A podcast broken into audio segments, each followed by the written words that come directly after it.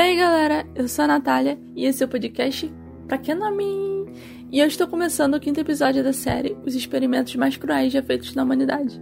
Sim, hoje eu estou sozinha, infelizmente não deu pro Breno gravar comigo, então é só isso, vai ser só eu por aqui, beleza?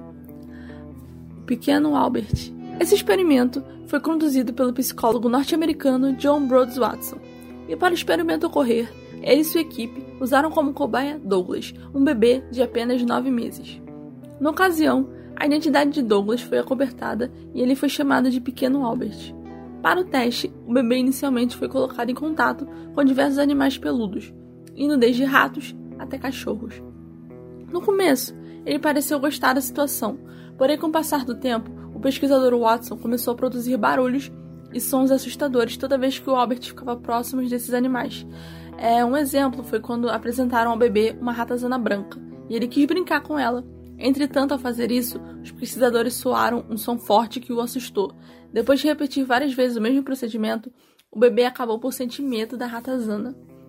É, o bebê ele passou por muito tempo sendo submetido aos testes. É, o experimento do pequeno Albert durou quase um ano.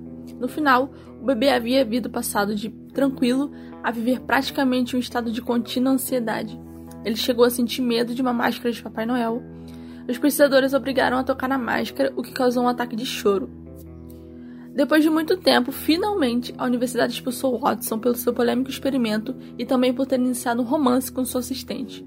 Por esse motivo, a segunda fase do experimento, que consistia em reverter o condicionamento, quer dizer, descondicionar os medos previamente condicionados, nunca chegou a ser realizado. É, em uma das edições do American Psychologist, Comentado em Mid Hawks, o psicólogo Hal Beck ele revelou os resultados de uma exaustiva investigação de sete anos que ele liderou em busca do paradeiro de Albert depois do experimento. É, depois de anos, finalmente confirmaram que o pequeno Albert havia sido encontrado, é, 90 anos depois. E foi um triste destino, porque poucos anos depois do experimento, em 1922, é, o Douglas parece ter contraído meningite e desenvolveu hidrocefalia, um acúmulo de fluido no cérebro. E com apenas 6 anos de idade, em 1925, é, ele faleceu. É, de qualquer forma, o experimento do pequeno Albert é um dos mais cruéis da história da psicologia, pelo nível de suas pretensões, por suas conclusões e principalmente por violar uma série de normas de conduta que hoje qualquer pesquisador teria de respeitar ao realizar um experimento.